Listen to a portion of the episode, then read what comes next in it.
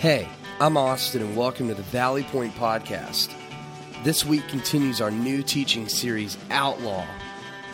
Join Valley Point Church as we look to biblical imagery that presents Jesus as a radical who challenged the religious machinery of his day. Through his life, ours can be changed. This is Outlaw.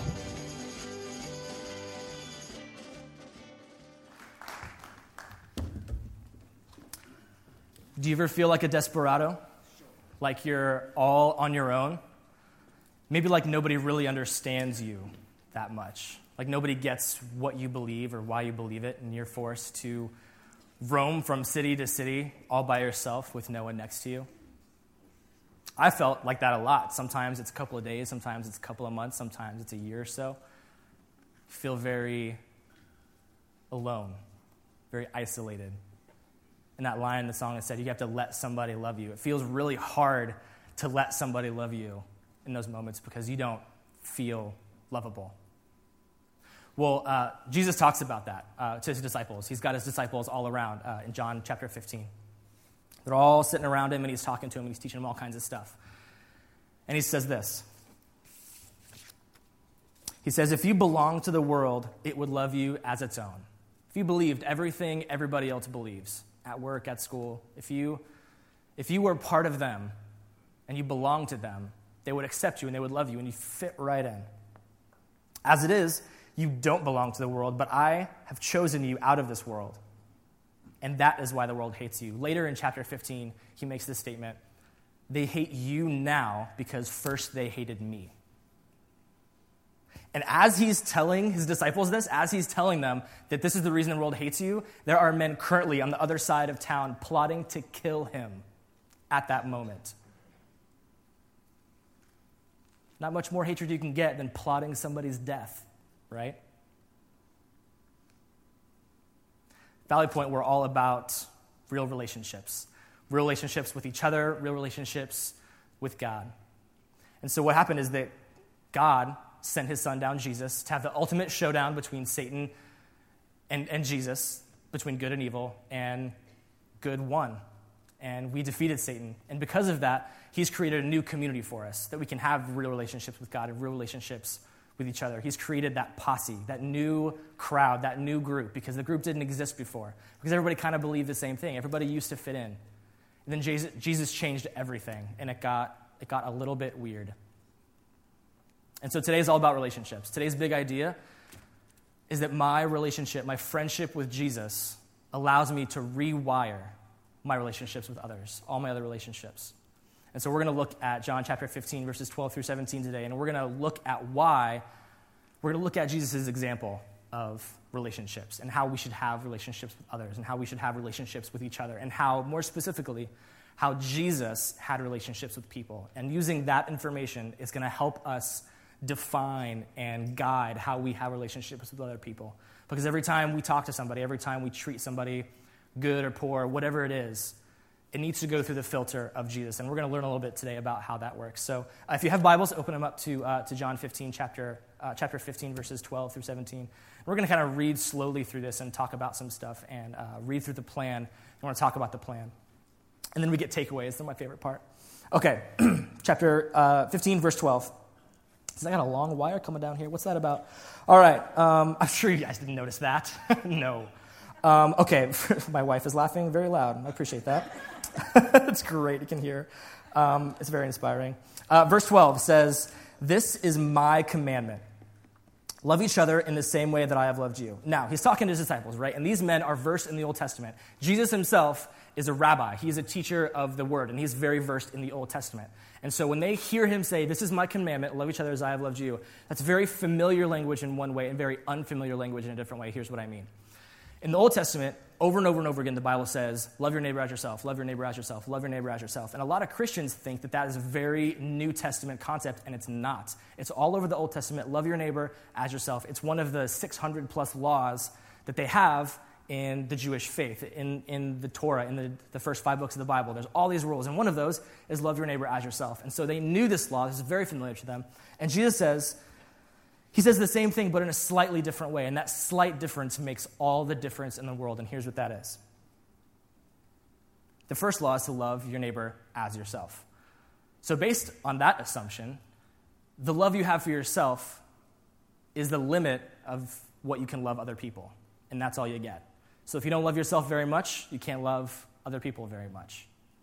And so Jesus takes it a step further. He says, I not only want you to love people the way that you love yourself, but I want you to love people the way that I am going to love you, the way that I am currently loving you. And that is an entirely different level and understanding of love than we have had over hundreds and hundreds of years. It's a totally different thing. Another interesting part about that is says, This is my commandments. Old Testament in the Torah, the first five books of the Bible, starting with Genesis. There are over 600 laws, and these guys know all of them. 600 commandments. And Jesus says, it says this a couple of different times, and it's the same thing every time. It says, This is my commandment, singular, colon. This is my commandment. Love others the way that I have loved you. And the next statement shows how he's going to do that, which is the impossible, and it's what makes Jesus Jesus. He says, There is no greater love than to lay down one's life for one's friends. And at this point in the book of John, he's already figured out he already knows that someone is going to betray him, and he already knows that he's going to be crucified. And he's already told somebody, he's like, guys, I'm not going to be here forever. They're going to kill me. Sure, he was a lot more mysterious than that because Jesus was a pretty mysterious guy. If you've read anything about it, there can be some mystery there. But you know, he already knows. And he's telling them that with the full knowledge that he is going to die and he's not going to be around anymore. It's like, that is, that is love. That is perfect love. What I want you to do, in order for you to rewire your relationships with others, I want this to dictate your actions. Real love is laying down your life for somebody else. The next verse says, You are my friends if you do what I command. I no longer call you slaves, because a master doesn't confide in, your, in slaves. Now you're my friends, since I have told you everything the Father told me. And we're going we're gonna take a deeper look at that a little bit later because that's a really, really cool verse, and I want to talk about it more. But let's move on first. the next verse, uh, verse 16, says, You didn't choose me, I chose you. And a lot of people overlook that verse because it's so small, and there's not a lot in there. You chose me, or You didn't choose me, I chose you. But that statement is more countercultural, is more against the norm of what happened in everyday life there than just about anything Jesus ever did. And I know that's a pretty big claim for some young kid to get up on stage and say something like that. But here's why. When you grow up and you're an, a Hebrew boy, right, as I am clearly a not, um, young Hebrew boy, you have uh, two options. You can be a rabbi, and go on the spiritual journey, or you can do whatever your parents do, which I know students, you really don't want that to be true. Um, I sure didn't. So you can, you can farm the land, you can be a farmer, you could be a blacksmith, you could, uh, you could do whatever your parents did. You could be a, sh- a sheepsman, a shepherd, whatever. You could do whatever. You could learn the family trade. Sheepsman, don't laugh at me. That's a word, people. I just decided today. Uh, so you could do whatever your parents wanted to. But more, more often than not, the first tier of education every young boy did. And what that is, is you learn, you, you memorize the Bible. And you didn't have Bibles like we do now. You didn't have a book. You didn't have a pocket size. You didn't have an app on your phone, YouVersion. You can get it in a million different languages. Typically, within walking distance, you had one Bible, which was uh, at the temple or the synagogue, and it was guarded by the rabbi, and he would read you the Bible, and that is how you had access to Scripture. And the only way to have daily, regular access to Scripture is to memorize it, so that whenever you wanted to know it, you could just have it in your head. And that's how they did it. So, young boys, uh, like elementary school age, would start to memorize the Torah. Uh, the first five books of the Bible, starting with Genesis. And that is a lot of memorization. And a lot of it is numbers. A lot of it is laws and figuring out what to do and what not to do and how to sacrifice and the grain of atonement. And there's a lot of stuff in there. And that's what you, you do as a Hebrew boy. Now, when you're done, you have two options. You can go and learn the trade and start the family business and do all that, or you can continue on with your education. So, a lot of guys, and this wasn't a bad thing that you dropped out, it was not, it's not really dropping out, that's the wrong term. Uh, but basically, they, just, they decided a different life path, and they decided to go towards the path of working for their parents instead of going the path of the spiritual journey to become a rabbi. So you can choose either or. If you chose to continue education, your second tier of education um, was to memorize the rest of the Hebrew Bible Psalm, Proverb, Job, Isaiah, the whole shebang, poetry, history, everything. From the beginning to the end of the Hebrew Bible, by the time boys graduated that, they were like 13, 14 years old. They had the entire Hebrew Bible memorized. And you wouldn't think there's a lot more education that you can get than that, basically having everything memorized. You know spiritual concepts, you know everything every guy did, you know every Bible story, you can quote it off the top of your head. And so when you finished, you had two options. You can go farm the land, be a blacksmith, be a sheepsman, or you can, sheepsman is totally a word? Shepherd. You could, you could do whatever your parents did. Or you could continue on your spiritual education. But the problem with continuing your spiritual education is you have all the textbooks memorized. How can you go any further? Here's how a one on one relationship with a rabbi. So if you were to continue, which a very, very, very small percentage of, of young boys decided to take this route, but they wanted to be a rabbi, they would go to a rabbi and they'd say, Hey, rabbi, what's up, bro? Uh, I would like to follow you. And when they meant when they said that is, I want to, I want to do what you do. I want to know everything you know, what you teach people and why you teach people that. I want to know all of it. I want to be you. And so, as a rabbi, that's not an easy request to say yes to, is it? Like, wow, that's, that's a little time consuming. I don't know if I have four years. So they would grill him. They would spend a couple of days and they would ask him questions like, Do you know this? Do you know this? Do you know that? Do you know this? And at the end of that conversation, one of two things could happen. They could say, Sorry, kid, you're just not good enough. You just, you just don't have what it takes to be me. I'm sorry. And that was totally a viable option. And it wasn't, again, not necessarily a negative thing, but that was just the end of the road for their spiritual path. And if they wanted to, they would have to go to a different rabbi and start the whole process over again. The second option, the rabbi could say yes. And this is the word that the rabbis would use to initiate that positive response. They would say, Yes, follow me. By saying follow me, the rabbi would say, You're, you're, you're what I'm looking for. You looked for me, you came to me, and I, and I, I said yes. I'm going to take you under my wing. I'm going to teach you everything that I know. I'm going to teach you everything I know and why I know it. I'm going to teach you to do what I do so that one day you can have your own temple and your own synagogue and you can be a rabbi just like me. Jesus didn't do it that way because he's Jesus and he's got to do things different way. So Jesus walked around the country, not like down the road, the country finding guys. And he would walk up to a fisherman or a taxman or a historian or whatever their position was. And he would say to them, Come follow me. No application, no grilling. And a lot of times, really every time, every single one of these 12 disciples, at some point in their life, were on the spiritual path. At some point in their life, they were memorizing the Torah, they were memorizing the rest of Scripture, and they were on a path to become a rabbi. And at some point in that one, two, three tiered education system, they dropped off. Because every time you finish, you get one of two options. At some point, every single one of these 12 guys took option B, and they went and they learned the family trade. They went and learned how to fish. They went and learned to do the tax thing. They went and learned to be a shepherd. They went and learned to do whatever it is they did. And so they knew how it all worked. They knew that they had to talk to a rabbi in order to become a disciple. But it didn't work that way this time. Jesus came to them and they said, You, I think you're good enough to do what I do. I think you are good enough to be me. I think you're good enough to one day start this church. And what these guys didn't know is who Jesus really was. And that he wasn't asking them to start their own temple or start their own synagogue. He was asking them to start the beginning of the, the history of the Christian church from the ground up. These 12 guys said, I, I choose you. You didn't choose me. You chose fishing. You chose taxing. You didn't choose me. I chose you. And those two sentences are incredibly impactful and are often overlooked. And I wanted to make sure that we talked about that today so that we could understand exactly how countercultural Jesus actually was in his time. He goes on uh, in verse 16. That's verse 16. The rest of verse 16 says, I appointed you to go and produce lasting fruit so that the Father will give you whatever you ask for using my name. This is my command love each other. Now, Jesus grew up in a culture very, very similar to ours because there are different classes and types of people, whether we want there to be or not, they exist. And there's a very clear line in the sand. There were masters and there were slaves. You were one or the other, there was no in between. You were rich or you were poor.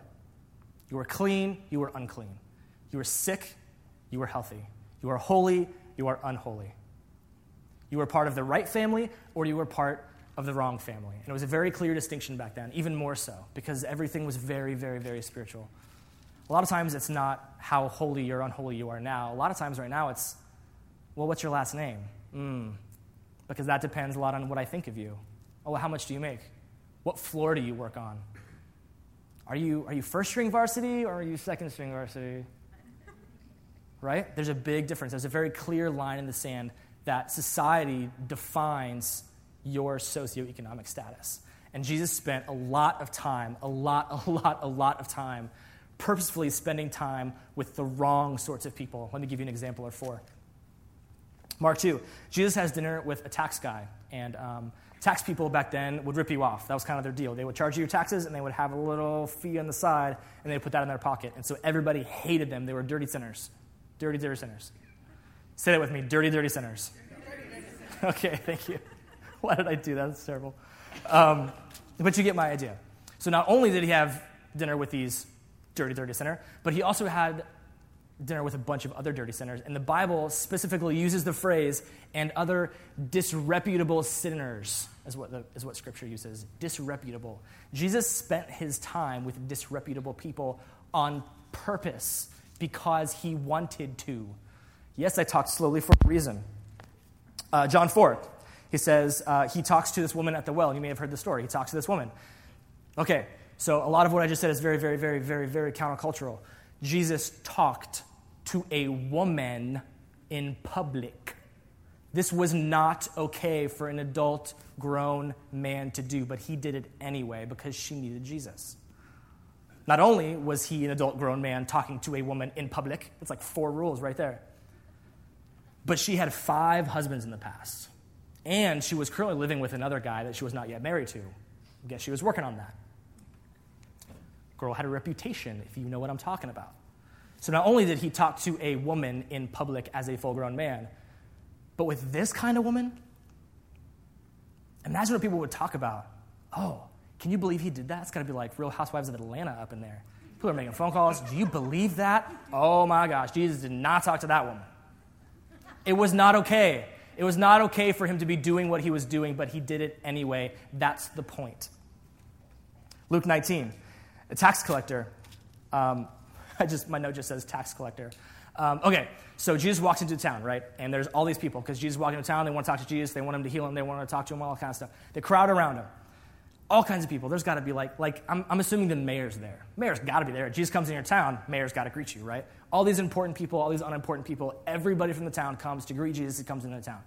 Well, there's a tax guy, as we know, is a dirty, dirty sinner, right? And so he climbs a tree because all he wants to do is get a look at Jesus. I, I, just want, if I could just get a look at him, maybe, I, I, don't know what, what to expect, but maybe if I could just get a look at him.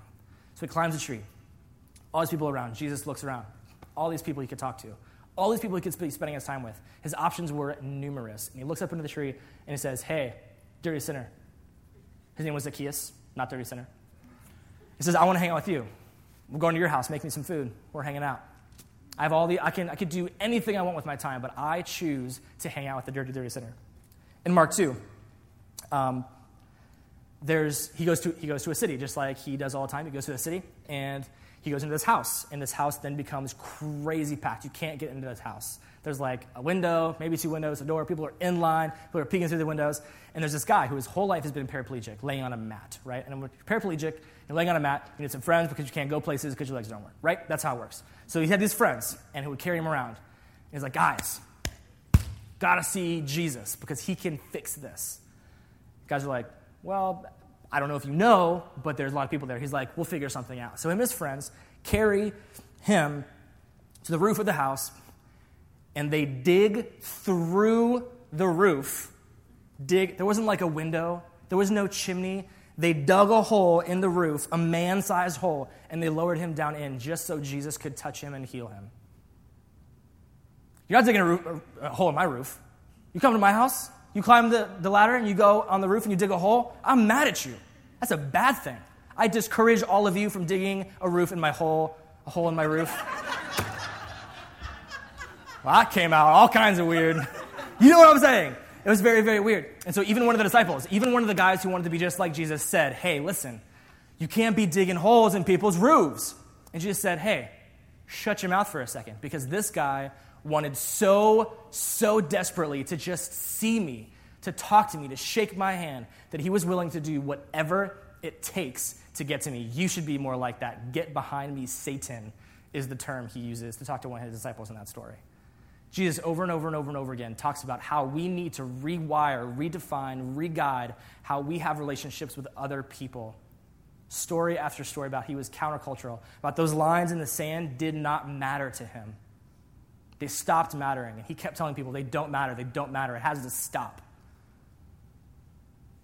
And they killed him for it. So, the plan. Let's talk about the first thing a new approach. Jesus gives us a new approach at having relationships.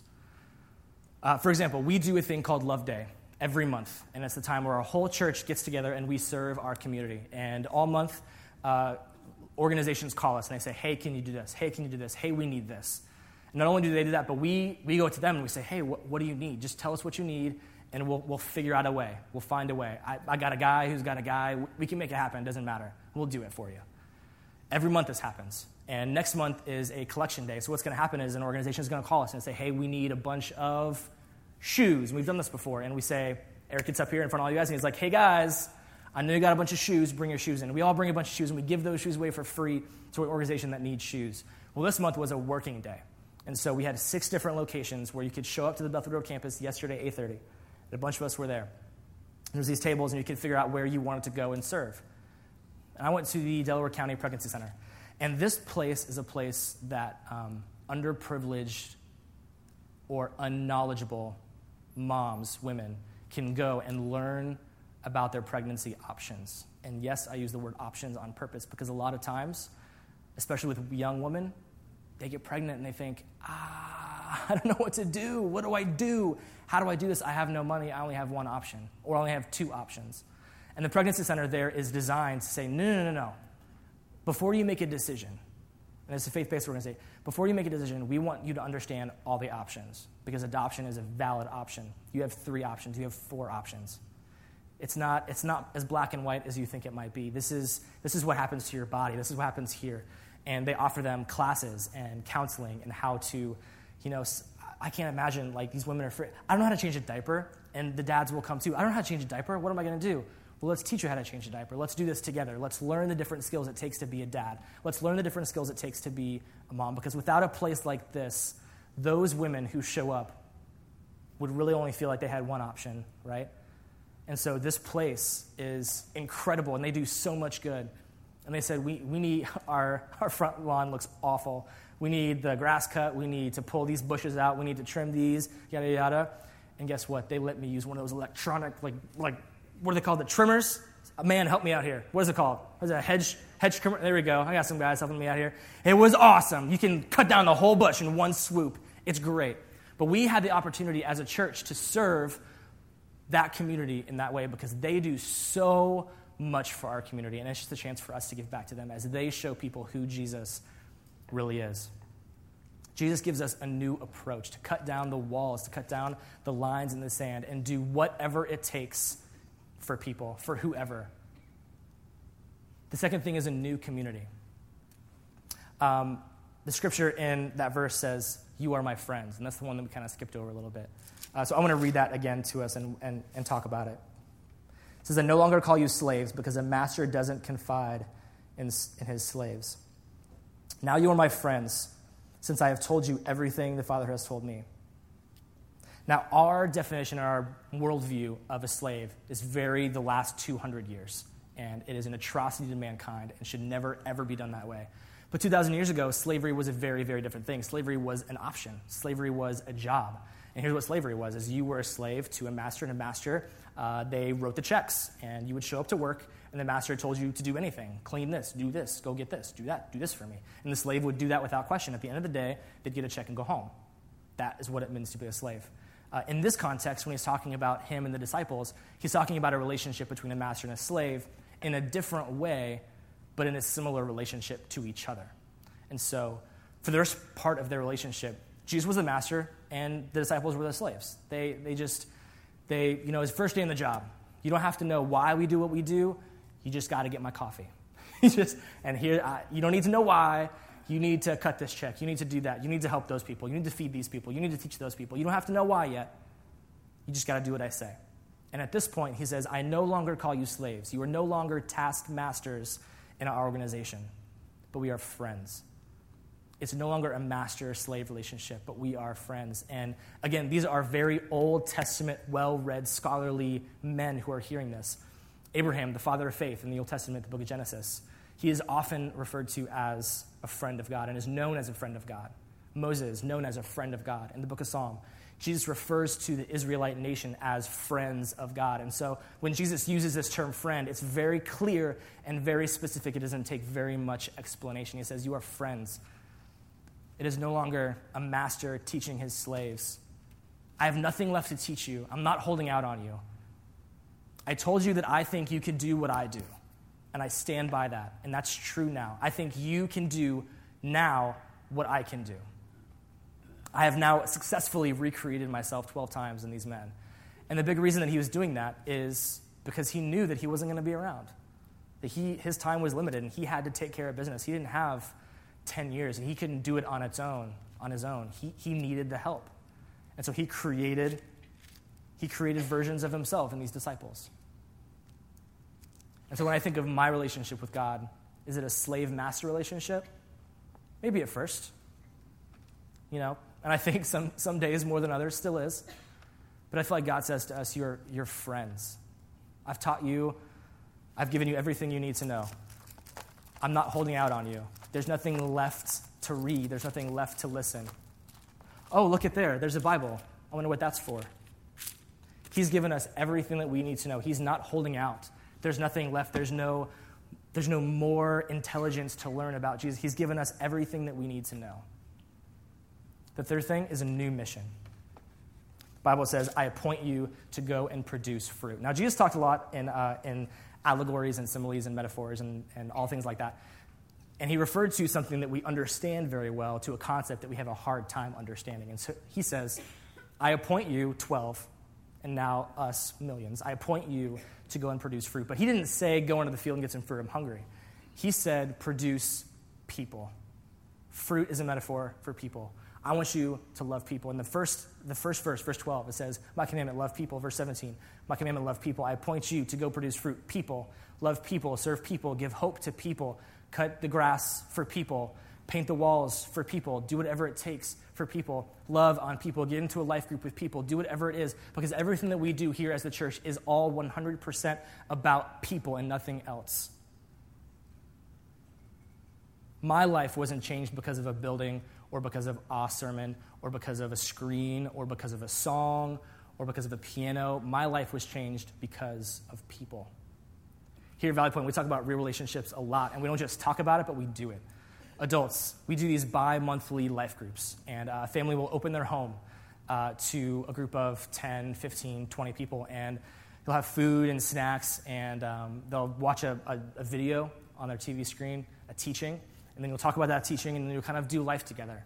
And it's hard over a year of laughs and food to not grow to love other people. If you're in a life group, you know exactly what I'm talking about. If you're not in a life group and you're thinking, man, I wish I had that.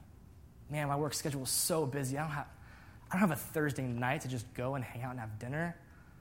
I got, but you feel alone.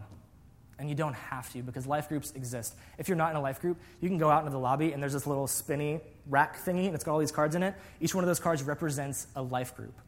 Whichever day of the week, whichever demographic fits for you, married, not married, younger, older, whatever it is, there is a place for you in a life group. And I highly encourage you to get into one. Students, we have life groups tonight from 6:30 to 8. We do it twice a month, just like adults. We have a high school house and a middle school house, and we have adult leaders who lead and guide those conversations with students.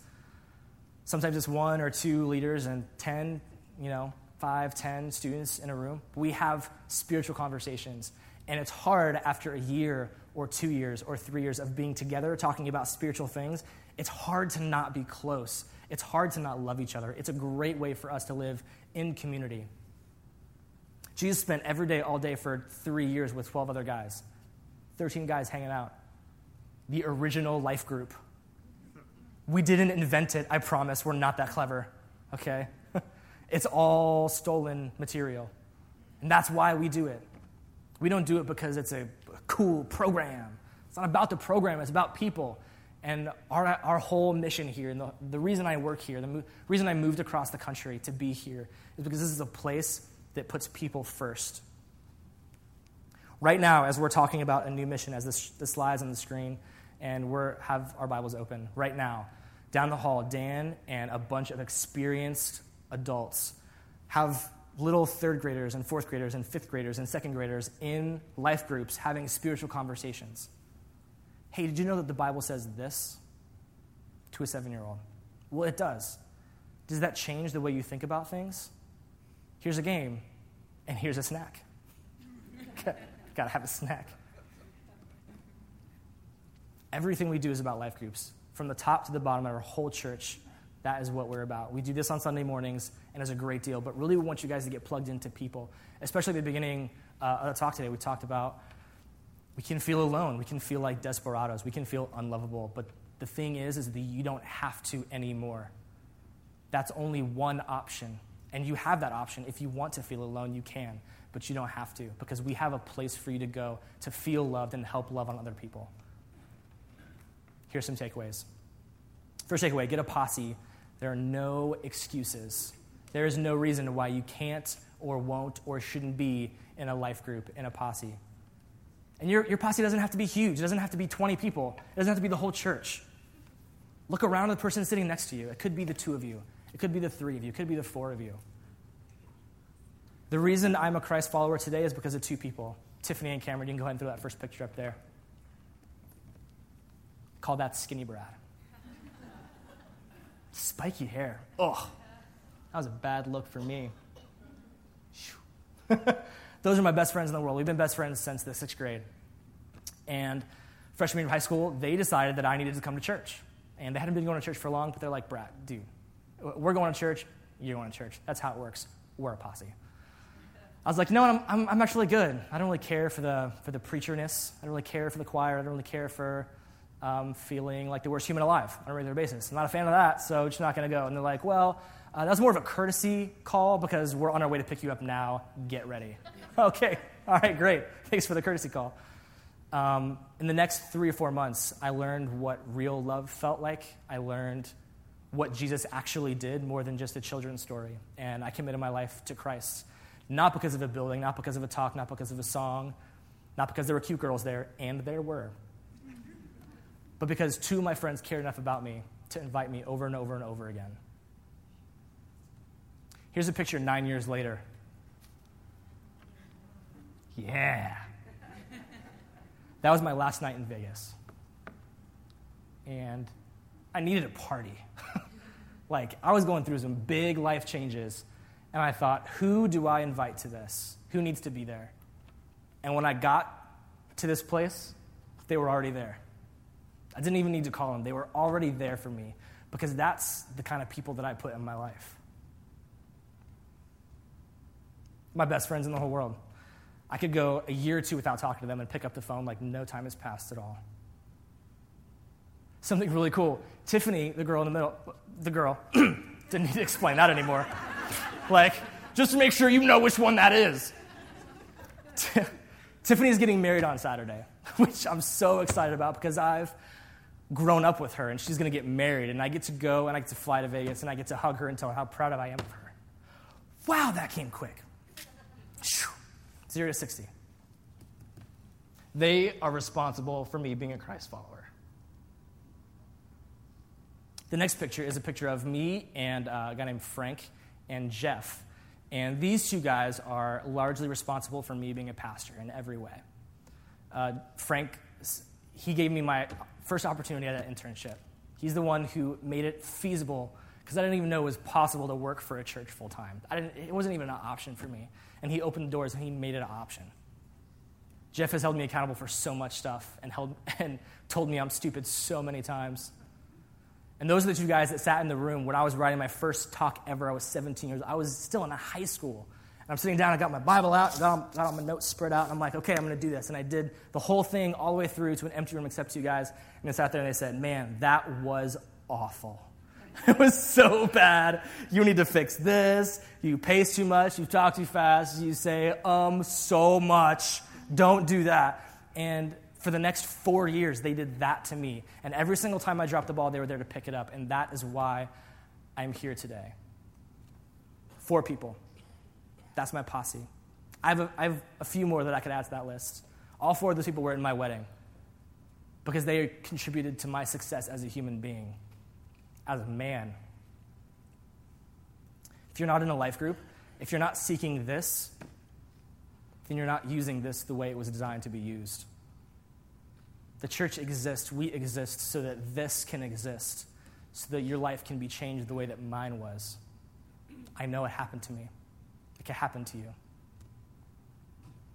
Second takeaway invite someone to be a part of your posse. If you're a part of a posse and you have a good thing going, you have a community, don't hold on to that. Don't hoard that. Don't block people away from that and say, I need to, we need to protect our posse from the evil outsiders. No, don't do that.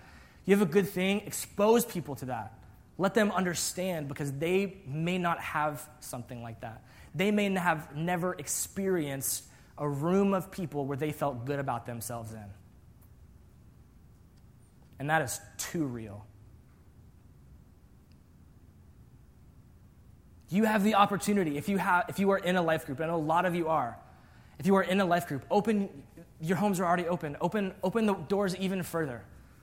Find somebody in the lobby who you don't even know. Be like, hey, are you in a life group? No, to be in my life group.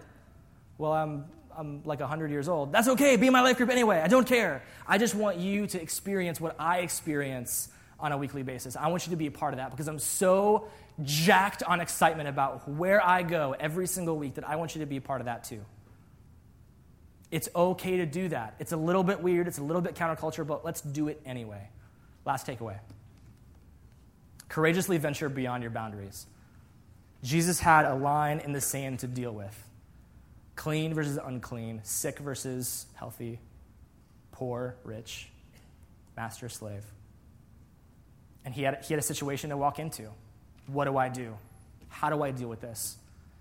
And he walked over that line back and forth so many times, and people watched him and hated him for it because he wasn't supposed to talk to that woman at the well. He was not supposed to let the guy who dug a hole in his roof off the hook. He was not supposed to hang out with the dirty, dirty sinners. He wasn't supposed to do it.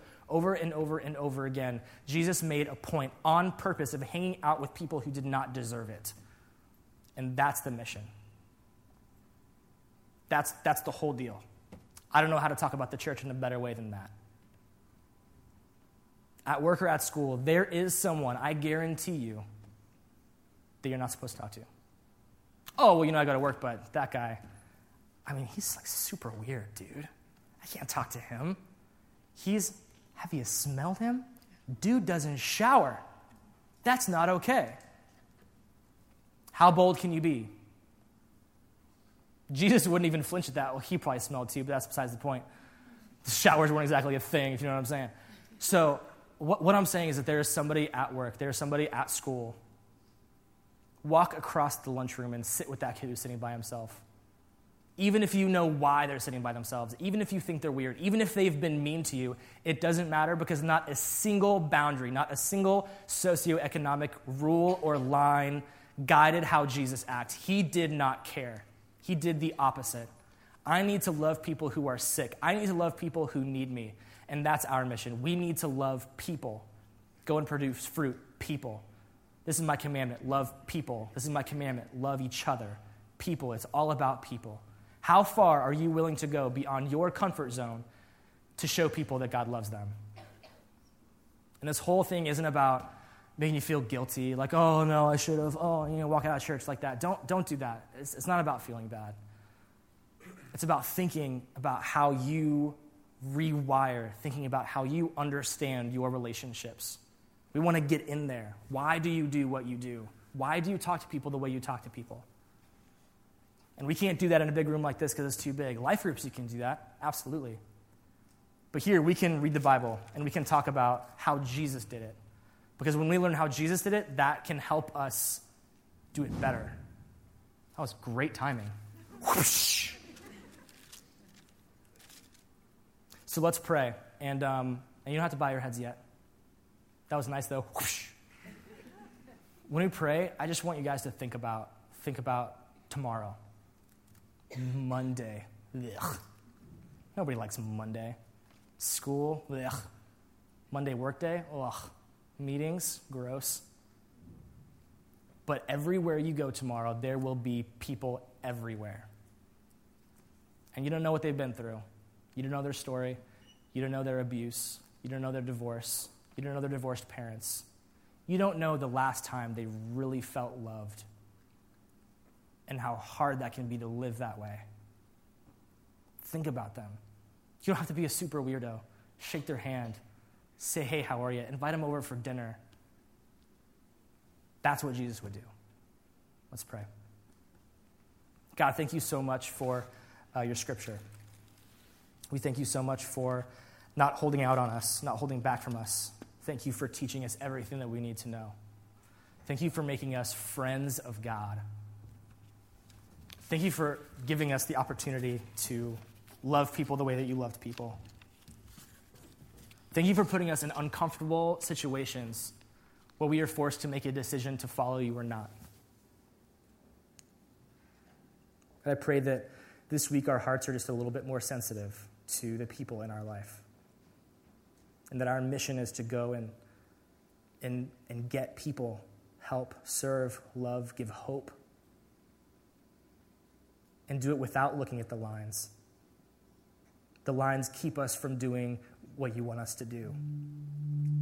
I pray that we can go beyond those lines, we can cross over those lines, while other people watch and hate us for it and think we're weird and don't understand while we're talking to that guy. Because that guy is loved by you, and we know that, and that's our job. And we love you, and it's your name we pray.